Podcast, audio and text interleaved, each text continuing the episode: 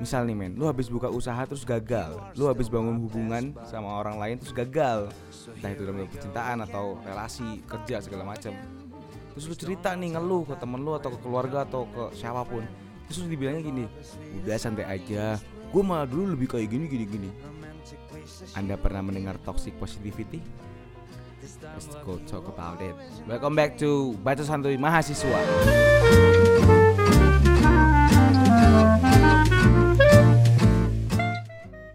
Oke, halo semuanya. Selamat hari Sabtu, selamat bermalam Minggu. Jadi kali ini episode kali ini gue mau bahas tentang toxic positivity. Toxic positivity itu apa sih? Jadi toxic positivity adalah kondisi ketika seseorang menuntut dirinya sendiri atau orang lain untuk selalu berpikir dan bersikap positif serta menolak emosi negatif. Nah, ini yang bahaya. Jadi lu kalau orangnya tuh positif vibe banget gitu. Lu dapet kayak gitu tuh lu terima emosi gitu. Kalau badan lu capek ya capek. Bilang ke tubuh lu "Ya, badan gue capek, ya ya capek istirahat gitu. Paling kalau yang emosi kayak gini tuh gimana ya? Lu ngerasa lu ngedown gitu, butuh nangis, ya nangis. Jangan ditahan, jangan dipendem gitu. Itulah yang bikin jadi penyakit. Tahu gak sih?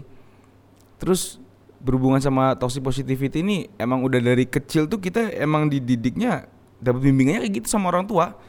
Ya nggak? Ya nggak sih? Orang tua lo kayak gitu nggak sih? Kayaknya hampir orang tua yang eh, anaknya 90-an sekarang kayaknya gitu semua deh didiknya. Jangan nangis. Jangan cengeng. Gini doang lemah, gini doang. Yang paling gue nggak suka adalah di toxic positivity ini adalah menganggap eh, semuanya hal tuh akan baik-baik saja gitu. Jadi bingung gue tuh. Karena pada dasarnya orang curhat itu cuma butuh didengerin. Asli, manusia kenapa butuh mema- ah, butuh manusia lain? Itu ya butuh didengerin ceritanya gitu.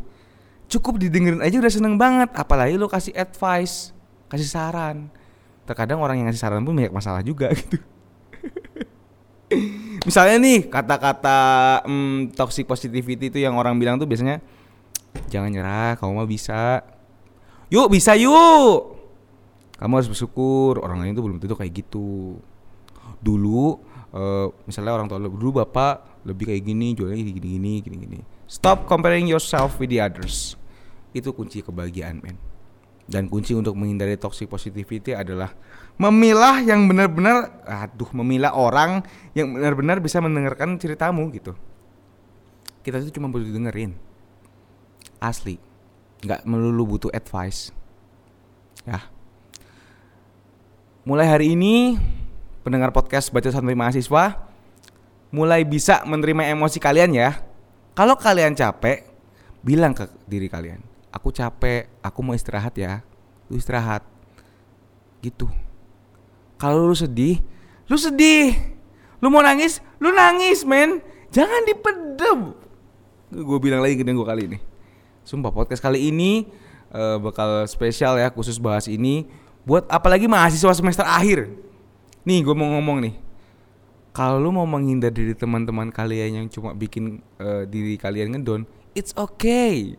Lakuin. Asal diri lu bahagia, gak apa-apa swear. Asli.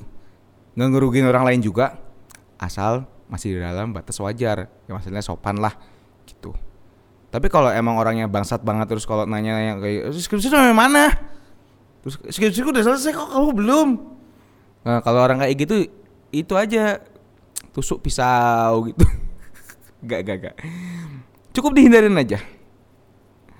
Eh, Mungkin untuk menghindari toxic positivity adalah cara salah satu terbaiknya adalah memilah teman ya. Memilah teman dan kawan.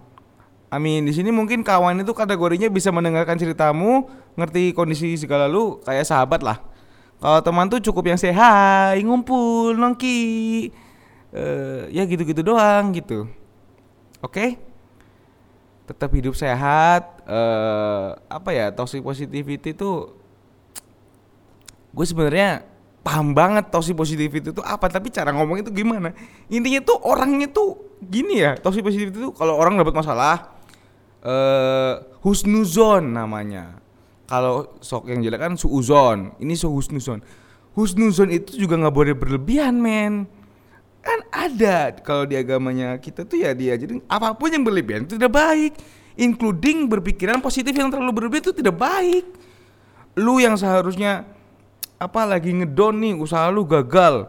Terus ada orang nggak bilang udah usaha lu bakal baik-baik aja. Padahal usaha lu besok kolab, tutup bangkrut. Dengan kata-kata kayak gitu bakal yang saya masalah enggak, tapi memang ada makna tersirat yang bisa bikin lu tenang sementara. Gitu. Oke? Jadi belajar menerima diri lu sendiri.